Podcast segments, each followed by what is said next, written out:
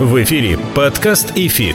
Первый образовательный подкаст о том, как в мире финансов научиться теории и применять ее на практике. У микрофона кандидат экономических наук, доцент ВАВТ и РАНХиГС, преподаватель ИФИТ Олег Абелев и основатель ИФИТ, участник финансового рынка России с 1992 года Алексей Примак. Всем здравствуйте, всем добрый день. Олег Абелев у микрофона. Это подкаст «Ифит». Как всегда, образовывайтесь финансово, получайте финансовое образование в любом удобном для вас месте и в удобном для вас режиме. И самое главное, в любое удобное для вас время. Слушайте нас на всех онлайн-стриминговых платформах, где мы есть. В отбивочках к этому выпуску можно более подробно услышать, где мы есть. Пишите нам на наш телеграм-канал. Наша электронная почта 1 собакаэфит.ру 1эфит.ру наш интернет-сайт оставляйте обратную связь, задавайте вопросы, критикуйте, восхваляйте. В общем, делайте все, что вам будет угодно в рамках цензуры и закона. Это самое главное. Если таковых обратных связей найдется большое количество, то мы сделаем специальный эпизод и будем реагировать на эти обратные связи связью прямой. Сегодня в студии со мной, э, как и в предыдущие несколько эпизодов, преподаватель ФИТ, участник финансового рынка более чем с 20-летним стажем Алан Дзарасов. Алан, привет. Привет, Олег. Рад тебя видеть и слышать. Взаимно. Ну что, Алан, мы с тобой много про золото в разных его ипостасях уже поговорили. Я не нашел новой формы золота, которую можно обсудить. Наверное, надо оставить немножко эту тему. Ну, кстати говоря, дорогие слушатели, буквально в предыдущем выпуске, кто если не слушал, обязательно послушайте, мы говорили о возможной перспективе цифрового золота с Аланом. Причем э, это также для нас, как и для вас, является абсолютно новым потенциальным инструментом. Поэтому, кто не слушал, обязательно послушайте про цифровое золото. А кто не слушал про фьючерсы, расчетные на золото, послушайте позапрошлый выпуск. Там мы с Аланом рассуждаем о плюсах и о минусах расчетных и поставочных фьючерсов на золото и точка, потому что про золото уже хватит. Не правда ли? Да, мы много внимания уделили. Кроме золота есть еще много другого интересного. Да, да, абсолютно. Ну, раз есть много другого, то вот сегодня мы и будем про это другое говорить. И мы будем говорить про крайне актуальную тему, которая стартовала буквально неделю назад. Вот мы пишем этот эпизод в последних числах числах июня. И 20 июня биржа СПБ объявила о том, что она начинает предоставлять брокерам доступ к своей инфраструктуре для начала торгов ценными бумагами с листингом на гонконгской бирже. Ну, сразу скажу, что мы как раз сегодня будем об этом говорить более подробно, о инвестициях в ценные бумаги, которые на гонконгской бирже торгуются. И сразу скажу, прежде чем вообще чего-то спрашивать Алана и говорить какие-то точки зрения на тему текущего сервиса, что на самом деле это не новость новость для российского инвестора. Инвестиционная компания, в которой я работаю, еще 6 лет назад давала доступ к гонконгской бирже, правда, не через биржу СПБ, а напрямую через биржу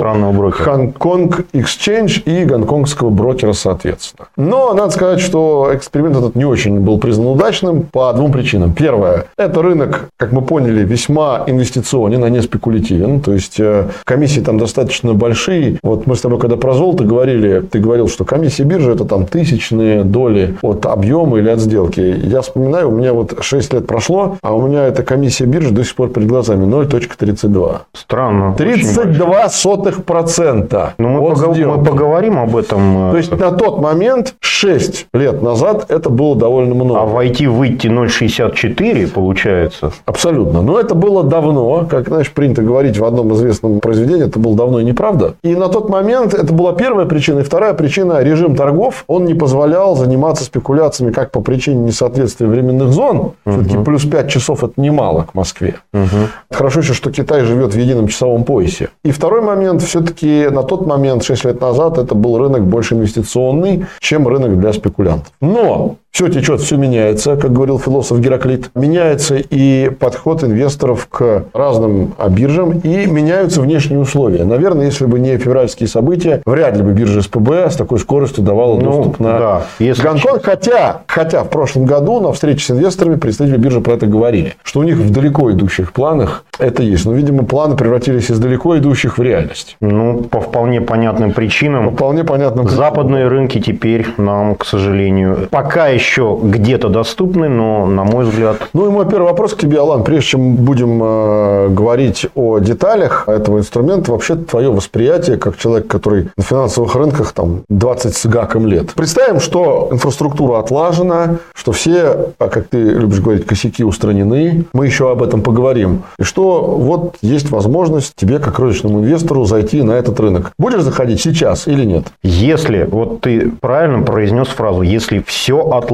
и все прозрачно и понятно. Давай так, я тогда уточню вопрос. С технологической точки зрения вопросов, скорее, сейчас больше, чем ответов. Мы да. это еще обсудим. При условии, что технология отточена. Понятно. Понятно. Вот это выбор э, Почему рынка нет? одного из многих. Почему нет? Ну, на самом деле, да, если брать конкретно меня, который по своей жизни, скорее, все-таки трейдер, нежели инвестор, ну или где-то между этими, на самом деле, близко соприкасающимися понятиями, то какая разница? Запад, Восток, вопрос в недооцененности актива и вопрос в дешевизне. Абсолютно все равно, чем торговать, да, если это реально интересный актив, если доступ на него прозрачен, правовые вопросы все понятны, вопросы владения, да, этим активом, вопросы рисков инфраструктурных ясны, то я а не вижу препятствий. А я вижу. Знаешь, какой? Если вопросы... Китайский язык? Нет, рисков инфраструктурных вопросы гипотетически, наверное, будут ясны. Ну, мы поговорим. А, но да. есть же риски не инфраструктурные, а риски рыночные. Тут их никто тебе не прояснит никогда. Естественно. Вот э, но... с этой позиции готов ты этот рынок рассматривать? Я смотрел и китайский рынок, и я так думаю, что и рынок Гонконга, по сути своей, близок. Да? Волатильность примерно плюс-минус, да, она соответствует волатильности того же, например, российского Давай рынка. расшифрую. Волатильность – это изменчивость цен на актив да, за да. какой-то период времени. Да. Естественно, она побольше, чем на развитых рынках, европейских, на американских площадках. Мне, как человеку, который прошел все круги ада да, российского рынка, да, я с этой волатильностью сталкиваюсь ежедневно и не далее, как февраль, да, всем пресловутый март, подчеркнул, что наш рынок не менее волатилен. И поэтому, ну, волатильность, с ней надо жить, надо это, это... уметь с ней управляться, ее надо контролировать, и это нормально. А, скажем так, наученный волатильностью российского рынка инвестора уже не видит э, в волатильности каких-то рисков на других рынках. Ну, те, кто новички, которые не видели там 98 2008 там 15 ну, пожалуйста, вам 22 Вы уже увидели то, что немногие старички видели. Ну да, это правда. Но был еще и 20-й, кстати говоря. Ну да, да. Подкаст и фит. Ну хорошо, значит, давай теперь вот о тех самых мелочах, э, в которых кроется дьявол, и вот этих самых рисках инфраструктурных. И, наверное, мы построим нашу с тобой беседу следующим образом. Я буду объяснять определенные условия этого нового инструмента, который разъяснила биржа и профучастники, которые в этом эксперименте первыми стали участвовать. И буду спрашивать твое мнение на этот счет. Ты мне перед началом эпизода сказал, что критики у тебя хватает. Я прямо вот сразу могу сказать нашим э, зрителям, я в свое время, недельку или несколько дней назад, писал подробный пост, посвященный как раз этой информации о старте пилотных торгов в Санкт-Петербурге гонконгскими акциями. И там я свою позицию высказал. Пост назывался «Вопросов больше, чем ответов». Замечательно. Ну вот сейчас мы будем эти вопросы и поднимать. Итак, первое, с чего хочется начать, это, собственно говоря, со сроков. Я понимаю, что вроде как биржа объявила, что с 20 июня, но по факту с 20 июня 6 крупных брокеров российских, не будем их называть, это не принципиально, вместе с биржей тестируют в закрытом режиме пока технические моменты этого нового инструмента. И это, кстати говоря, позитивно, потому что если бы сразу выводили это для всех розничных ну, не только правильно. инвесторов, это были бы большие риски. Тестовые сделки с этими ценными бумагами вот эти участники рынка проводят. А биржа говорит, что тестовый период должен продлиться около 2-3 недель. И это нужно для того, чтобы профучастники в лице брокеров настроили свои учетные системы, связанные с расчетами в гонконгских долларах раз, а также расчетами и удержанием гербового сбора 2. Что такое гербовый сбор? Stamp duty. Да, мы еще про это поговорим. Я думаю, что где-то в, на мой взгляд, в течение, наверное, ближайших двух-трех недель брокеры это оттестируют. И после этого у меня вопрос к тебе, Алан. Ну хорошо, вот брокеры оттестировали, но для того, чтобы предложить эту услугу розничным инвесторам, не этим там шести брокерам, а всем брокерам, как ты думаешь, сколько должно пройти времени? Реалистичен ли срок 1-1,5 месяца, который в своих комментариях упомянула биржа? Нет, я думаю, нет. Давай тогда правду матку. Вопрос главный, даже он не в рыночных рисках, а все-таки в инфраструктурных. Значит, я читал официальный пресс-релиз Санкт-Петербургской биржи, где говорится, что биржа, естественно, Санкт-Петербургская биржа не является членом Гонконгской фондовой биржи. Она выходит туда как в плане торговли, так и в плане хранения бумаг через каких-то посредников. Если мы берем хранение, то это какие-то вышестоящие депозитарии, которые будут между депозитарием Гонконгской биржи и между низовым депозитарием Санкт-Петербургской фондовой биржи. Но уже отрадно, что это не Евроклир и Клирстрим. Да, и вот тут сразу возникают эти практически ругательные понятия Евроклир и Клирстрим. История, как они, ну, я не побоюсь этого слова, кинули НРД. Ну, Вот. об этом мы говорили в отдельных, кстати говоря, эпизодах. Дорогие слушатели, посмотрите предыдущий эпизод э, про НРД. Там мы с Аланом подробно и с Алексеем разбираем эту историю. Возвращаемся. Да, и вот тут в пресс-релизе Санкт-Петербургской фондовой биржи я нахожу такую фразу, что биржа будет использовать международные депозитарии с высоким уровнем, я сейчас не помню дословно эту фразу, ответственности и надежности. И дальше следует фраза, что возможно в списке этих депозитариев могут быть и депозитарии из недружественных государств. Я задаю вопрос, ну мы только что, извините, наступили на гигантские грабли. А это уже виллы. Да, и мы начинаем новый проект, мы разворачиваемся с запада на восток, все правильно, все хорошо, как говорят, да, все верно, но дьявол в деталях, да, почему мы не можем знать, почему Санкт-Петербургская биржа не готова нам открыть карты и показать, что же это за вышестоящие депозитарии такие. Ну, окей, Алан, допустим, что это все-таки будут не Евроклир и Клирстрим, допустим. Скорее всего, Какой, конечно. э, на твой взгляд, человека, вот, который, еще раз повторюсь, больше 20 лет на рынке, нормальный реальный срок, когда я, ты, наш уважаемый Дмитрий, который сейчас пишет э, все наши эпизоды, наш коллега, привет, кстати, ему большой, когда он сможет купить реалистично, ну, вряд ли это месяц, сколько, Да полгода, нет, конечно. 9 месяцев, Э, год. Ну, когда э, нам биржа как минимум расскажет понятным языком и мне, и Дмитрию, и тебе, где же, наконец, будут храниться наши купленные с тобой нами гонконгские акции. Вот где конкретно, физически, в каком депозитарии. Мы это дело посмотрим, в какой стране зарегистрирован этот депозитарий, кому он подчиняется. Мне вообще кажется, да? Алан, что и многие брокеры новые, ну не в числе тех шести, которые с биржей тестируют, а другие. Все-таки у нас не шесть брокеров в России, а побольше. А может быть и не будут бежать впереди паровоза, давать клиентам этот сервис, пока не разберутся с хранением, с учетом Ну, прав. очевидно, если они уже торгуют пилотно, они уже какую-то схему имеют в виду. Может, она у них основная, может, еще есть запасная. Ведь мы знаем, что при торгах западными акциями, американскими, у Санкт-Петербургской фондовой биржи два канала было. Сейчас остался один. Первый – это НРД Евроклир пресловутый, а второе – Bank of New York. Который И остался. Который остался. Который тоже, конечно, в любую минуту может сказать «до свидания». Но по факту он действует.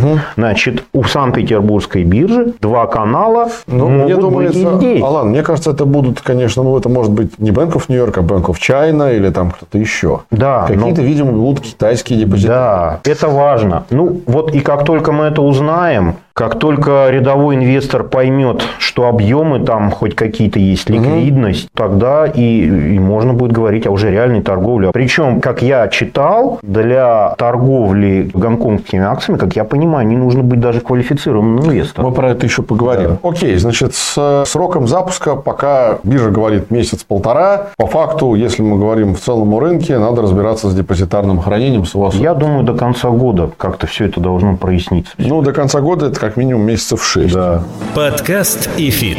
Двигаемся дальше. Это организация торгов. И здесь биржа нам сообщает, что торги будут проходить с 8 утра по Москве. И в этой связи еще один большой Секунду, вопрос. да, до 6 вечера по Москве. Причем утренняя сессия должна быть с 8 утра до 10 по Москве, основная с 10 до 6 по Москве. Напомню, что когда будет завершаться основная сессия по Москве, в Гонконге будет 23.00 Да. местного времени. Насколько я знаю, основная сессия в Гонконге, я могу ошибаться, разница. Если Разница поправить. 5 часов с Москвы. Они с 5 утра, по-моему, до 11 утра по Москве торгуют. Основная сессия. А мы, значит, с 8 утра до 18 То есть, вечера. э, получается, Пересечение э, с ровно часу три дня, с часу дня до 11 вечера по Гонконгу будет наша сессия. Да. То есть мы пересекаемся с Гонконгом 3 часа с 8 до 11. И почему я именно об этом говорю? Потому что по аналогии с торговлей на американском рынке, именно с основного рынка нам будет поступать ликвидность. То есть именно в часы работы гонконгской биржи мы увидим котировки в так называемых стаканах торговых, это отдельный термин,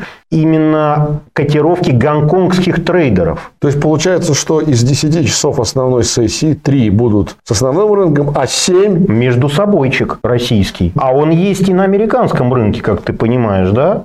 И там, как ни пыталась Санкт-Петербургская фондовая биржа, ну, какие-то маркетмейкеры, что-то еще, ну, так у них особо-то и не получилось развить свой рынок. И основные сделки, основные объемы идут, когда открыта американская сессия.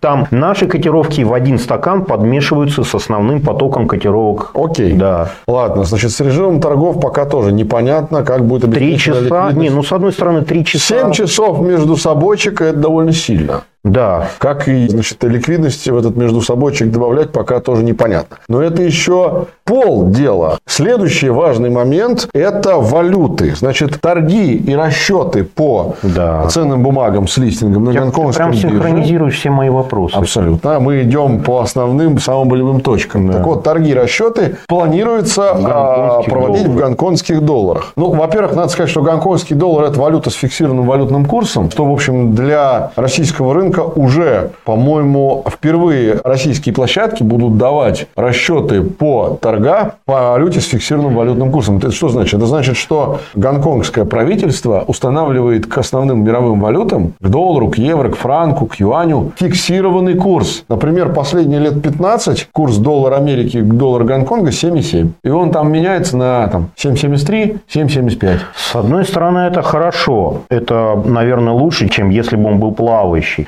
Но с другой стороны, где его брать? Тут варианта два, как я почитал. Вот секунду, да, и мы сейчас к этому подойдем. Я просто э, позицию биржи вначале изложу. Планируется, что конвертацию в гонконгские доллары будут проводить, Брокеры. внимание, брокеры. Замечательно. Тут только похлопать. Вот теперь, можно. Алан, я прошу от тебя комментарий. Ну, я не знаю, что значит это заявление, потому что... Ну, ты же сказал, сва- похлопать можно. Свалить на брокеров, конечно, можно. Я как человек, проработавший в одном довольно-таки очень известном брокере 10 лет на деске торговом, знаю примерно, как функционирует трейдинг российский. И я могу сказать так. Варианта два. Либо брокер выпустит инвестора напрямую, то есть на московской бирже происходят торги многими валютами в валютной секции. То бишь долларом США, евро. Сейчас добавляются валюты, там теперь и сомы, драмы, рент. Все, все там пышным цветом. Да. Там торгуется гонконгский доллар, и он как бы Кстати, достаточно довольно давно. Давно. Да, давно. Но, опять-таки, обороты, они не превышают от 50 до, условно, 200 миллионов рублей в день. Ты не торговал этим инструментом? Нет, я не торговал. И, конечно же, объемы никакие. И это при том, что это надо будет делать не на Санкт-Петербургской бирже, а на московской. То есть, у инвестора, который хочет торговать только Гонконгом и ничем больше, мало ли, может, такие есть, им все равно придется открыть на московской бирже отдельный, как говорится, счет у брокера. Не отдельный счет, это счет один и тот же, но покупать гонконгские доллары будет совершенно на другой площадке. Не понимаю, почему Санкт-Петербургская биржа самим не запустить эту торговлю, но может быть уже сейчас поздно, я не знаю деталей, это долго, они хотят быстрее стартовать, но неудобства есть уже тут. Да, нам самим предстоит купить долларов гонконгских, и только после этого с этими долларами, купленными в Москве, покупать гонконгские акции через Санкт-Петербургскую биржу. Понятно, что Санкт-Петербургская биржа тоже в Москве, все это электронно, и расположение, сейчас не об этом, кто где зарегистрирован, Москва, Питер, да. имеет, да. А суть в том, что это все-таки разные юридические лица. И вот это, на мой взгляд, уже вносит некоторую нестройность. Я молчу о том, что обороты низкие, и ликвидность там в стакане по покупке и продаже гонконгского доллара, она не очень. Поэтому... То есть, очевидно, должны быть э, какие-то, может быть, возможно, в будущем маркетмейкеры. Вариант номер будут- два. Сейчас об этом я говорю. Да. Брокер сам будет вам давать котировку гонконгского доллара, как на покупку, так и на продажу. То бишь, хотите Не вы... забывая себя при этом. Естественно. Хотите вы купить гонконгских акций, прежде чем это сделать, а у вас рубли на счету, или, к примеру, американские доллары, вы должны быть, если у вас рубли, позвонить или через банковское приложение, если это банк, брокеру, трейдеру, Ну, запросить, там, условно, запросить- Давай так, не позвонить, связаться. Связаться, да. Ну, сейчас это уже, наверное, не через телефон. Проще, да. Так. А когда я сидел на деске, это было еще, извините, через Ну, телефон. ну, окей, да. ну да- давай вот алгоритм. Вот Да. я инвестор, у меня есть рубли на счете у брокера, я хочу купить акции какой-нибудь Tencent Technologies гонконгской. Чё мне, какой алгоритм-то? С Связываешься со своим брокером, возможно, какой-то мессенджер, возможно, Ну, важно. приложение. Ну, окей, связался. Тебе дают котировку, как ты правильно сказал, не забывая э, себя. А это внебиржевая котировка. А все мы знаем, что на внебирже брокер зарабатывает гораздо больше, чем на биржевых котировках. Поэтому на вас будут зарабатывать. Надо быть к этому готовым. Валюта не самая ликвидная, а брокер где будет перекрывать позицию? Он тот же, в этот же стакан биржи пойдет по гонконгскому доллару. Поэтому это будет дорого. Купить гонконгских долларов будет, наверное, дорого. Я так подозреваю. Если что-то не предложат. Я думаю, что как раз то, что ты сказал, э, будет, скорее всего, я так домысливаю, зависеть от объема сделки. То есть, если сделка на большой объем, это скорее не биржа, а если сделка на относительно маленький объем из-за малой ликвидности, то это может быть. Нет, может быть третий вариант, когда у тебя есть рубли, ты идешь, покупаешь в минус гонконгские акции, у тебя появляется минус по гонконгским долларам, и тебе брокер влупливает ставку. Ну, какая ставка, честно говоря, по гонконгскому доллару, это надо... Ну, понятно. Это Но- еще нужно что-то такое. узнать. да. Ну, хорошо. В общем, так или иначе, хорошо, что есть какие-то хотя бы альтернативы. Я думаю, что по ходу пьесы, что называется, эти альтернативы появятся. Да, но биржа нам... Вот я единственное, что читал, это пресс-релиз. Да, но пока, еще раз говорю, мы обсуждаем скорее саму философию этих вещей. Понятно, что, наверное, она будет добавляться, дополняться. Но любопытно просто обсудить это именно сейчас, когда только этот э, инструмент готовится к запуску. Что касается расчетного периода, здесь тоже никаких новаций. Биржа сообщила, что это второй торговый день. два. Ну, это И торговый календарь Здесь- будет синхронизирован с торговым календарем Гонконгской биржи. А это значит, что как минимум две недели февраля все инвесторы будут отдыхать. Ну, слава богу. Потому что э, китайский Новый год почти 10 дней никто не отменял. Зато можно будет работать 31 декабря, 1 января, в Рождество и другие новогодние каникулы в России. Ну, те, кто не наторговался за год, могут торговать в новогодние каникулы. Да, потому что там это обычный торговый день. Это даже не праздник. Подкаст «ИФИТ». Теперь по поводу депозитариев мы уже сказали в самом начале. Единственное скажу, что расчетный депозитарий – это СПБ банк. Это да, это А- вот именно низовой, это аналог нашего НРД в случае с вот этой А историей. вот дальше, да, говорится о том, что СПБ банк будет использовать несколько международных депозитариев. Вот я когда это прочитал, Да, да. Ну, мы об этом уже сказали. Э, Будем ждать уточнения. Теперь, э, что касается квалификации. Вот мы уже затрагивали эту историю по квалифицированным, неквалифицированным инвесторам. Я думаю, что, может быть, мы отдельно сделаем эпизод, посвященный квалифицированным, Да, неквалифицированным это инвесторам. Это совершенно интересная тема. тема. Только скажу, что отличаются эти инвесторы тем, что один может покупать ограниченное количество инструментов, а другой может покупать гораздо больше инструментов. И для того, чтобы это сделать, нужно соответствовать определенным требованиям. А именно, либо наторговать на определенную сумму за определенный период, либо сдать определенного рода тесты Ну, это на знание рынка. Да. Больше говорить не буду, иначе мы сейчас уйдем Да, в большие да. дебри. Так вот, по поводу тестирования, по поводу того, должен ли неквалифицированный инвестор э, проходить тестирование, чтобы инвестировать в гонконгские бумаги, биржа говорит, что все бумаги, которые будут даваться на выбор для покупки, они входят в расчетный индекс Hang Seng. Это аналог индекса Мосбиржи, который рассчитывает гонконгская биржа. Hang Seng недавно вошел в список индексов, утвержденных Банком России, поэтому эти ценные бумаги без тестирования доступны всем. замечательно. Твое мнение? Я вот считаю, что это не очень правильно. Объясни. Только Э, кратко. Если Потому что наши слушатели, может быть, не знают, что далеко, ну, недалеко, а не все акции российские доступны неквалифицированным инвесторам. Да, есть определенные списки бумаг, российские эмитенты, российские компании, но вы можете их купить только если вы пройдете процедуру квалификации. А тут нам предлагают, извините, на другом конце земного шара неквалифицированному инвестору покупать бумаги э, китайских или гонконгских компаний, ведь даже аналитика по этим компаниям,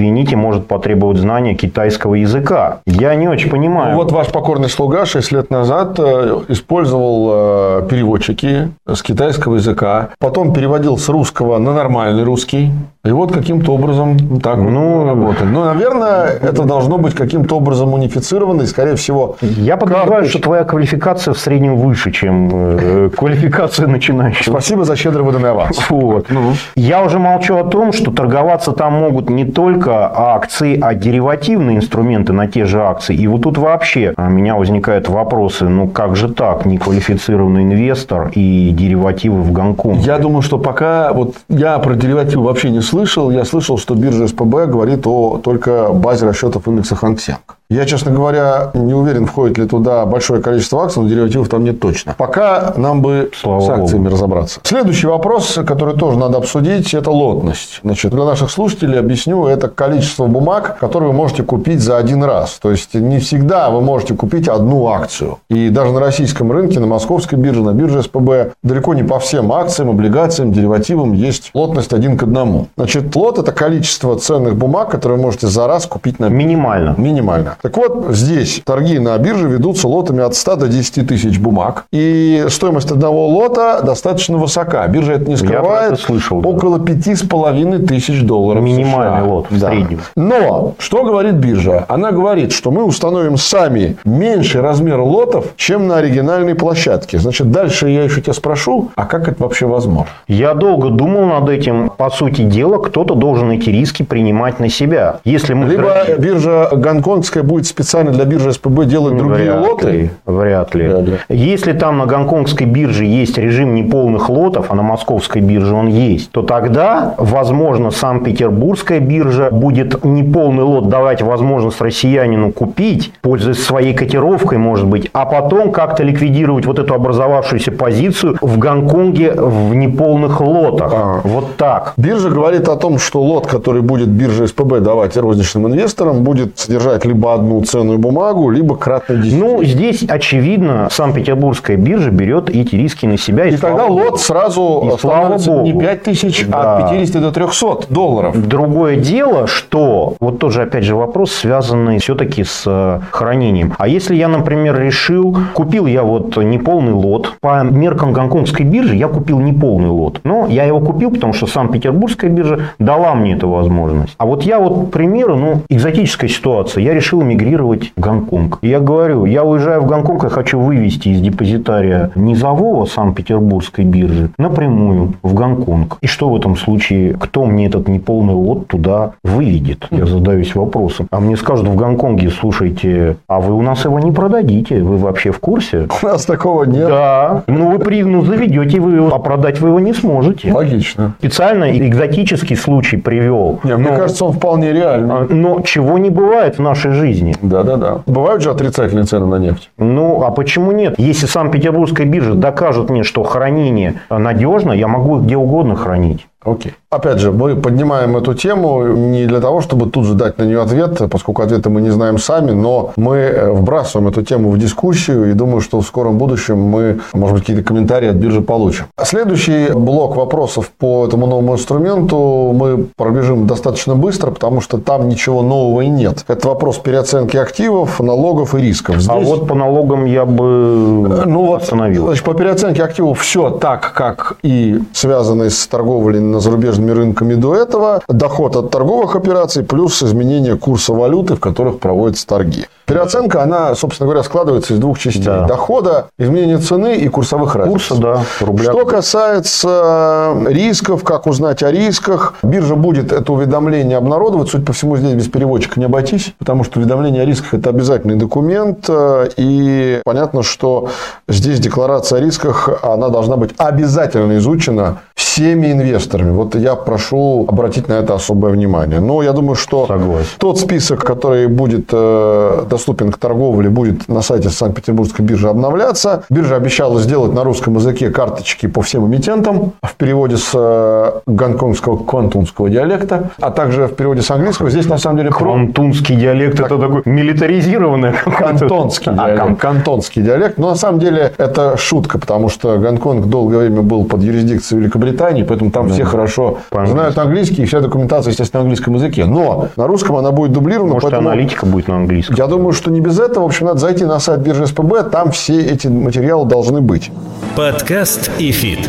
А вот последние два момента, которые я хочу с тобой обсудить ближе к финалу, это как раз история с налогами и со сборами. Значит, давай начнем с налогов. Первое, с чего хочется сказать, история с всякими формами в избежании двойного налогообложения, я так понял, До не свидания. Не работает. Не работает. Значит, на уровне китайских депозитариев никаких изъятий не производится, как в Штатах у нас, да. Соответственно, все налоги, на которые инвесторы, ну, не знаю, слово попал, ну, хорошо, должен обязан заплатить. Да, что ж ты сразу так? Да. Обязан заплатить, он будет платить их в России. Получается, случае... налог на доходы физлиц в Гонконге на него не распространяется. Не распространяется, да. И здесь есть одна неприятность. Первое, значит, давайте так. Налоги на фондовом рынке складываются из двух составляющих. Налог на доход физлица, НДФЛ, так называемый. Это с разницей между ценой покупки и продажи, да. Если ты купил, продал дороже, ты должен с разницы заплатить НДФЛ. И второе, когда ты получаешь э, дивиденды по своим акциям, либо купоны по облигациям. С купонного или дивидендного платежа ты точно так же обязан заплатить 13%. В России по российским акциям с нас агентом является в обоих этих составляющих российский брокер. Мы не заморачиваемся, мы не ходим в налоговую инспекцию, мы не считаем сами налоги. Раз в год за нас это подсчитывает брокер и отправляет эти данные в налоговую инспекцию, и он же этот налог брокер изымает. У нас головных проблем нет, кроме того, что некоторые брокера плохо считают налоги. Но это отдельный вопрос. Здесь же ситуация будет немножко другой. Значит, по части купи-продай российский брокер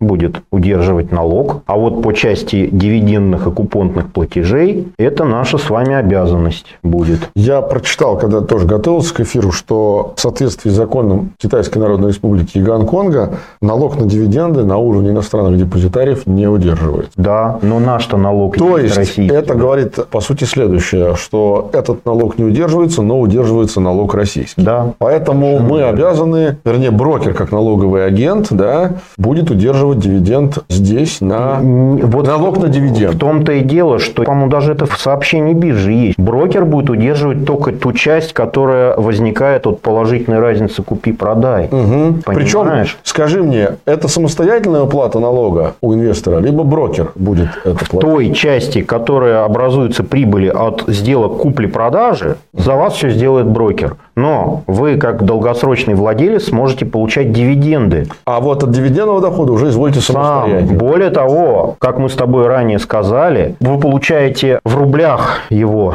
Я даже не очень понимаю, как будут приходить дивиденды. Они будут приходить в гонконгских долларах и конвертируются в рубли. Наверное, в долларах ну, наверное, гонконгских. Так, наверное. Да, ну, по... Давай мы, вот, э, чтобы сильно в дебри не уходить, мы скорее оставим этот вопрос пока вот на этом уровне, потому что мы понимаем, что этот вопрос... То есть, ну вот на самом деле, от того, как мы, будет мы уже сейчас... Доход, секунду, да? Да, да, да. В зависимости от того, как будет конвертироваться наш доход, мы будем понимать, собственно говоря, налог на наш дивидендный доход. Единственное, мы будем платить его сами. Я напоминаю, что до 5 миллионов рублей это 13%, 13% а, а свыше 15%. 15%. Да. Но, как я вот говорю, уже некоторые неудобства есть. Мы все, кто работает на российском рынке, мы заботимся налогами, но, по крайней мере, расчет и подача физической декларации этой головной боли у нас нет. А тут тут она появляется. Ну и, наконец, в финале последнее. Все то, что мы обсуждали до этого, в принципе, свойственно торговле на всех площадках, а именно плата налогов, депозитарная деятельность, режим торгов, конвертация валют, ну, если мы про иностранные рынки mm-hmm. говорим. А вот последняя, такая вот вишенка на торте, о чем я хотел с тобой поговорить, это сугубо гонконгская история. Ее нет больше нигде, это так называемый гербовый сбор. Значит, прежде чем спрашивать тебя о том, как ты к этому относишься, и как это повлияет, я скажу, что это сбор, который установлен законодательством Гонконга и правительством Гонконга. Любая компания, которая имитирует ценные бумаги, которые торгуются на гонконгской фондовой угу. бирже, при торговле с этими бумагами взимается гербовый сбор. И налоговым агентом в данном случае, судя по всему, будет российский брокер. Ну, да. по крайней мере, это логично. И э, биржа сообщила, что эту опцию передает уполномоченному агенту НКО ЦК СПБ Вот да, тоже непонятно. НКО ЦК,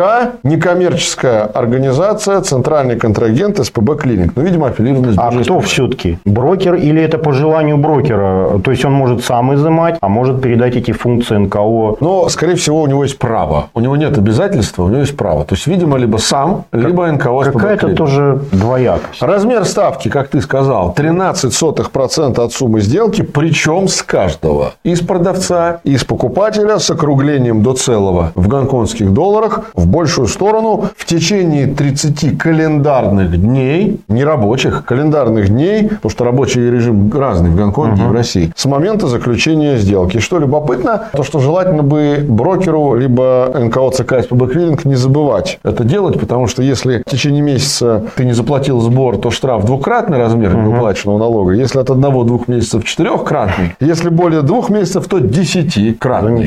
Вот. И э, размер этого сбора – это произведение количества ценных бумаг на цену, которая является наибольшей из двух. Либо это цена сделки на бирже СПБ, либо цена закрытия на Гонконге. Ну, там детали – это уже специфика определения. Идея какая? Идея в том, что рассчитывается цена сделки, от нее гербовый сбор. Я понял. В связи с этим твое отношение к этой истории? Ты знаешь, сам по себе это налог, это никакой не... Это очевидно, что это налог. Отпугнет это вообще? Я, я считаю, что он небольшой. Это же еще 0,13. к налогам, которые мы с тобой да, ну, 0,13, ну, это неизбежность. Но это акции и в доходностях, которые там могут быть получены, поверьте, 0,13 это не очень много. Я думаю, что ты тоже, может быть, застал эти времена. Я работаю на российском рынке с 90-х там лохматых годов. Я еще застал те времена, когда у нас был подобный налог на операции с ценными бумагами. И он, насколько я помню, составлял 0,3% от вот суммы сделки. сделки. Вот я не помню, брался он только с продавца или с обоих. Ну, не принципиально, да. Но он был, и мы как-то жили с этим несколько лет. Потом, по-моему, его отменили. То есть, э, получается, смотри, значит, на российской стороне будет платить у брокер либо уполномоченная организация, да? Да. А с той стороны тоже кто-то будет платить его, что ли? Но... Если я ее купил, то кто-то мне продал. А кто? У тебя центральный контрагент, биржа. Ты не знаешь, кому ты продал. Я понял. Ну, ты купил или продал, без разницы, ты а, заплатишь. меня это не волнует, кто на Какая разница, все, да. Я понял. Ну что, я думаю, что если так все было бы просто, как с гербовым сбором во всех вопросах,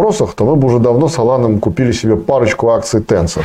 Да. Но она, я... кстати, есть в списке. Да, она есть, я неспроста назвал. Значит, э, в завершении скажу, что пока на старте 12 ценных бумаг, которые вот 6 брокеров тестируют и которые потом появятся. Но в будущем э, из того, что. Ну. анонсирует и биржа СПБ, планируется до нескольких десятков. Ну, насколько я знаю, там будут торговаться так называемые акции типа H. Это, сейчас формулировку, вот, не государственные компании материкового Китая, обращение которых в гонконгских долларах. Скорее всего, это что-то подобное EDR. Давай мы, вот. вот сейчас ты много всяких слов назвал, давай я объясню, что такое материковый Китай. Слушатели подумают, что Гонконг – это остров в Тихом океане. Значит, ну, э, мы говорим о материковом Китае просто потому, что Гонконг – это такие входные ворота для того, чтобы иностранные инвесторы, российские или нероссийские, или смогли инвестировать в ценные бумаги китайских компаний. Потому что напрямую, вот Алан подтвердит, зайти на китайские площадки там тяжело. очень сложно, порой невозможно. Есть две крупных площадки в Шанхае и в Шэньчжэне, но, наверное, легче восьмое чудо света открыть, чем попасть mm-hmm. туда. Поэтому для большинства международных инвесторов Гонконг служит как площадка, которая работает по системе английского права, да, более привычного иностранным инвесторам, для инвестиций в компании континентального Китая. Почему континентального? Потому что мы называем его так, поскольку Гонконг расположен на побережье, это такой полуостров Гонконг, он отделен таким небольшим перешейком и каналом. Поэтому мы говорим материковый или континентальный Китай. На самом деле они очень близко друг к другу. Ну и в принципе Гонконг по своему названию я очень верю, что будет для наших инвесторов точным переводом с русского языка слово Гонконг. Знаешь, как переводится слово Гонконг? Если честно. Пахучая гавань. Не воняющая, а пахучая. То есть благоухающая в данном случае. Я очень надеюсь, что таковой она и станет для многих российских инвесторов. Ну что ж, на этом мы будем, наверное, заканчивать. Я только хочу сказать, что мы не прощаемся с этой темой тема, надолго. Тема очень Она сейчас будет активно муссироваться, развиваться. Будем ждать новостей от биржи, от брокеров. Может быть, даже, опять же, позовем кого-то к нам сюда в студию на эту тему поговорить, когда уже пойдут практические сделки, как обычно это бывает. Теория – это одно, а практика – это другое. Возможно, будут какие-то появляться возможности, риски, особенности. Мы обязательно на эту тему поговорим. Ну, а пока, как всегда, призываю всех вас, дорогие слушатели, слушать предыдущие выпуски. Кроме эпопеи про золото, как у мамина сибиряка, у нас он есть своя теперь эпопея, да? Гонконг. А, да, нет, альтернативная Мамину-Сибиряку. У него свое золото, у нас свое золото в четырех или пяти эпизодах на платформах разных подкаста ИФИТ. Но кроме этой эпопеи можно слушать и выпуски про НРД с Алексеем Примаковым. Мы довольно подробно разбирали, что случилось с пресловутым фондом FinEx, который несколько дней назад прекратил свои торги на бирже, потому что тут торговать нечем. Вот почему так произошло, об этом есть отдельный эпизод, так что всех призываю. Не скучайте, пока будете ждать нового эпизода подкаста «ИФИТ». Пишите нам в наш телеграм-канал, пишите нам на электронную почту 1собакаифит.ру, www.1ifit.ru наш сайт, там есть обратная связь, тоже оставляйте все ваши контакты и координаты. Меня зовут Олег Абелев, сегодня со мной о трудовых буднях биржи СПБ по налаживанию гонконгского рынка беседовал преподаватель ИФИТ и участник финансового рынка России более чем с 20-летним стажем Алан Зарасов. Алан, спасибо тебе. Спасибо тебе. До свидания. И увидимся на будущих эпизодах подкаста «ИФИТ». Пока. До свидания. Напоминаем, что подкаст «ИФИТ» можно слушать на Apple подкастах, Google подкастах, CastBox, Spotify, VK, Сберзвуки и Яндекс.Музыке. Музыке.